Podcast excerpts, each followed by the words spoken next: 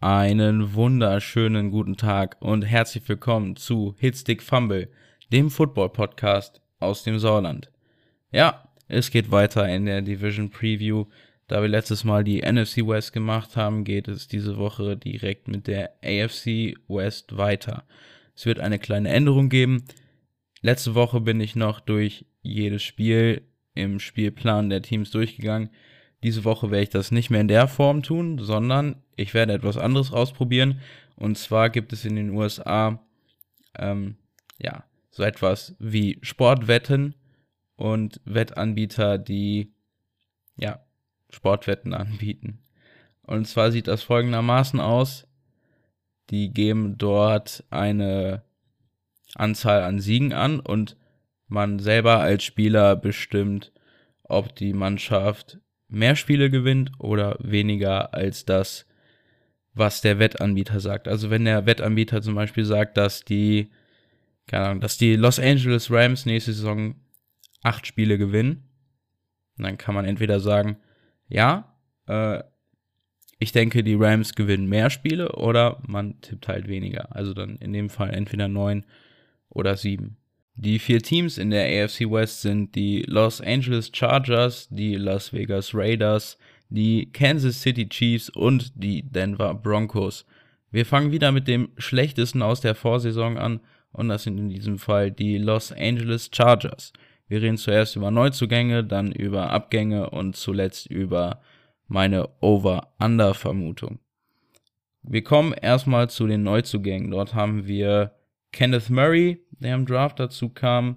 Wir haben Brian Bulaga aus der Free Agency, natürlich der Rookie Quarterback Justin Herbert und Defensive Back Chris Harris, der von den Denver Broncos gekommen ist. Abgänge gibt es auch. Dort haben wir Melvin Gordon, der anders als Chris Harris jetzt zu den Denver Broncos gegangen ist. Und weil es eine nette Anekdote ist, Derek Watt, der Bruder von JJ und TJ Watt, schließt sich den Pittsburgh Steelers an und somit auch seinem Bruder TJ. Ja. Außerdem haben die Chargers mit einigen wichtigen Spielern verlängert und zwar unter anderem mit Joey Bosa, der Defensive End und Bruder von Nick Bosa von den San Francisco 49ers der jetzt einen Rekordvertrag unterschrieben hat. Nie hat ein Defensivspieler so viel Geld verdient wie Joey Bosa das in den nächsten Jahren tun wird. Außerdem verlängert haben sie mit ihrem Tight End Hunter Henry, der in den letzten Jahren eher dadurch aufgefallen ist, dass er oft verletzt war und an der Seitenlinie gestanden hat, der aber viel Potenzial gezeigt hat und von dem man sich erhofft, dass er der Future Tight End für die Los Angeles Chargers ist. Ja, die Wettanbieter gehen bei den Los Angeles Chargers davon aus, dass sie siebeneinhalb Spiele, also Over-Under liegt bei siebeneinhalb. Und ich denke, dass sie mehr Spiele gewinnen werden. Ich denke, dass sie dieses Jahr mindestens acht Spiele gewinnen werden. Es gibt natürlich die Frage, wer spielt in Woche 1 auf Quarterback? Wird es Terrell Taylor sein oder Justin Herbert, die, der direkt von Anfang an die Franchise übernimmt? Ich denke, sie werden mit Terrell Taylor starten und ihn vielleicht sogar Mitte der Saison benchen, aber ich denke, sie werden auf jeden Fall mit Terrell Taylor in die Saison gehen. Aber wenn man sich den Rest vom Roster anguckt, ist der einfach viel zu stark. Du hast eine sehr, sehr, sehr, sehr starke Defense, angeführt von deinen Defensive Backs mit Chris Harris, mit Derwin James, unter anderem dann auch noch Casey Hayward, Joey Bosa und Melvin Ingram in der D-Line. Ja, dann kommt jetzt natürlich auch noch Linville Joseph dazu. Du hast einen explosiven neuen Linebacker in Kenneth Murray, der hinter der Line viel abräumen kann. Äh, also da, die Chargers haben defensiv, defensiv echt extrem hohes Potenzial. Offensiv haben sie sich auch in einigen Punkten verbessert. Dort haben sie jetzt einen neuen Right Tackle in Brian Bulaga, der ein extremes Upgrade sein dürfte. Ja, und auf Receiver bist du konstant stabil geblieben. Running Back könnte man argumentieren, dass sie schlechter geworden sind mit Austin Eckler, aber da muss man auch erstmal gucken, wie das mit dem aussieht, wenn er der Leading Back für die Chargers sein wird. Also insgesamt gehe ich davon aus, dass die Chargers eine sehr gute Saison haben werden. Ich schätze, dass sie entweder neun oder zehn Spiele gewinnen können. Ich denke, mehr ist nicht drin, aber definitiv mehr als 7,5. Der vorletzte der letzten Saison in der AFC West waren die Raiders, damals noch Oakland, mittlerweile Las Vegas. Wir fangen wieder mit den Neuzugängen an. Wir haben hier im Draft Henry Rux, den dritten aus Alabama, der ein sehr, sehr, sehr schneller Wide Receiver ist. Außerdem konnten sie sich in der Free Agency Corey Littleton, einen Linebacker, und Nick Kwiatkowski, noch einen Linebacker, sichern. Ja, damit haben sie sich da definitiv verstärkt.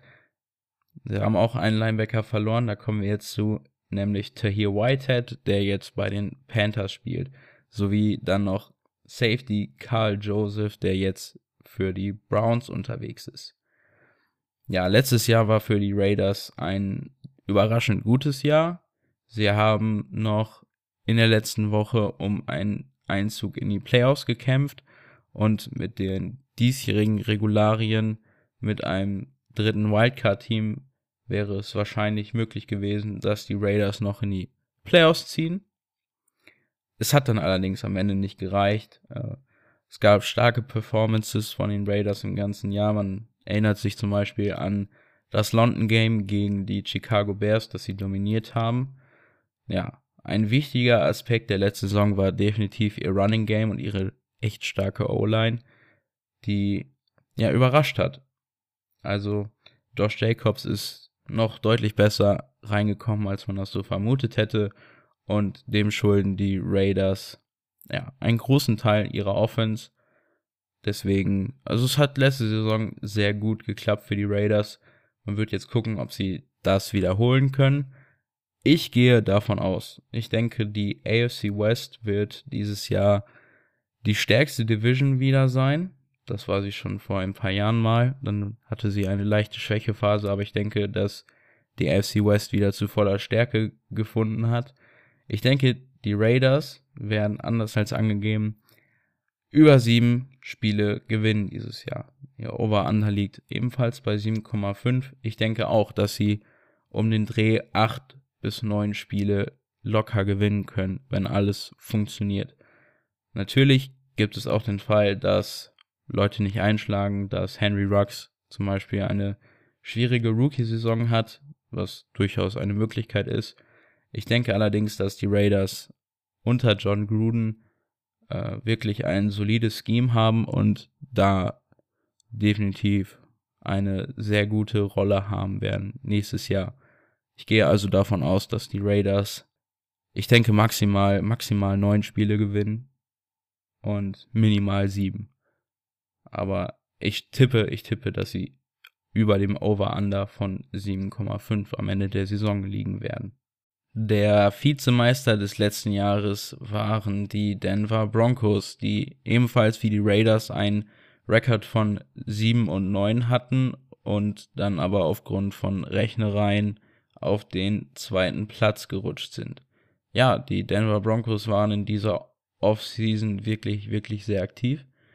Äh, sie haben sich unter anderem geholt Melvin Gordon, der Running Back von den Chargers. Sie haben sich Cornerback AJ Bowie von den Jacksonville Jaguars geholt, sowie Defensive Tackle Jarrell Casey und Tackle DeMar Dodson.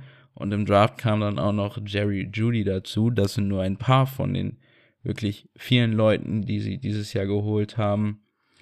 Ja, wer schwer fallen wird, ist Cornerback Chris Harris, der weggegangen ist zu den Los Angeles Chargers, also auch noch zu einem direkten Konkurrenten um die Playoffs. Das dürfte sehr bitter sein für die Denver Broncos.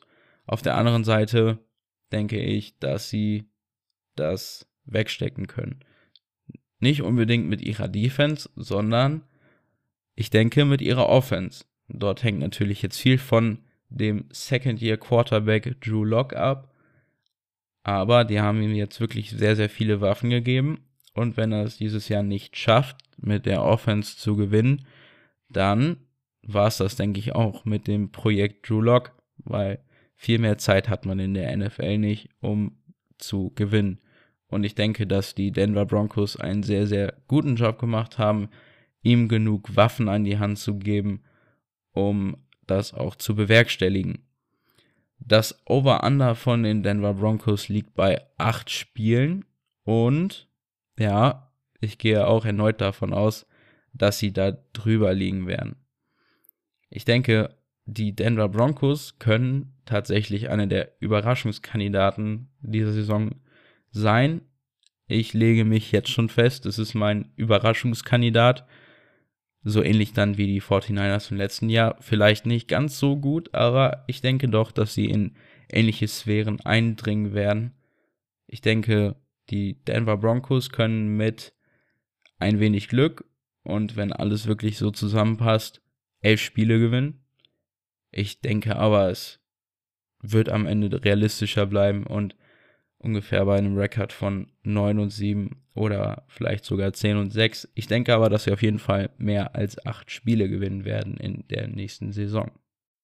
Auf dem ersten Platz im letzten Jahr stand der amtierende Super Bowl Champion, die Kansas City Chiefs. Ja, wen haben sie sich diese Offseason dazugeholt? Eigentlich so gut wie niemanden, außer ihren Draft, also außer ihre Draftpicks natürlich. Der erwähnenswerte hiervon ist definitiv Running Back Clyde Edwards Hilaire aus LSU. Sie haben allerdings mit wichtigen, wichtigen Leuten verlängert. Unter anderem natürlich mit ihrem Superstar Quarterback Patrick Mahomes, mit ihrem Superstar Tight End Travis Kelsey und mit ihrem Superstar Defensive Tackle Chris Jones. Alles sehr wichtige Bestandteile des letzten Super Bowl Teams, die sie jetzt über die nächsten Jahre an die Franchise gebunden haben.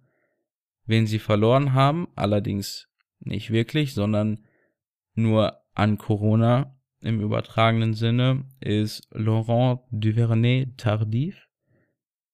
Ja, ist ein Kanadier, also darf man seinen Namen definitiv so aussprechen und ich möchte den nicht gerne amerikanisch aussprechen, aber gut, er ist Arzt und der möchte lieber an der Front gegen Corona kämpfen, als NFL zu spielen. Was jetzt nicht allzu lange her ist, ist die Neuigkeit, dass ihr Cornerback Beshard Breland für die ersten vier Spiele der Regular Season gesperrt wird. Den Grund konnte ich bis jetzt noch nicht ausfindig machen. Allerdings wird das der schon eher schwachen Secondary der Kansas City Chiefs auf jeden Fall nicht weiterhelfen, denn auch er hatte letztes Jahr eine große Rolle und ja, die wird für die ersten vier Spiele definitiv nicht verfügbar sein. Ja, das Over-Under der Kansas City Chiefs liegt bei 11,5 und ich glaube, ich muss mich nicht weit aus dem Fenster lehnen, um behaupten zu können, dass die Kansas City Chiefs mindestens zwölf Siege holen werden nächstes Jahr.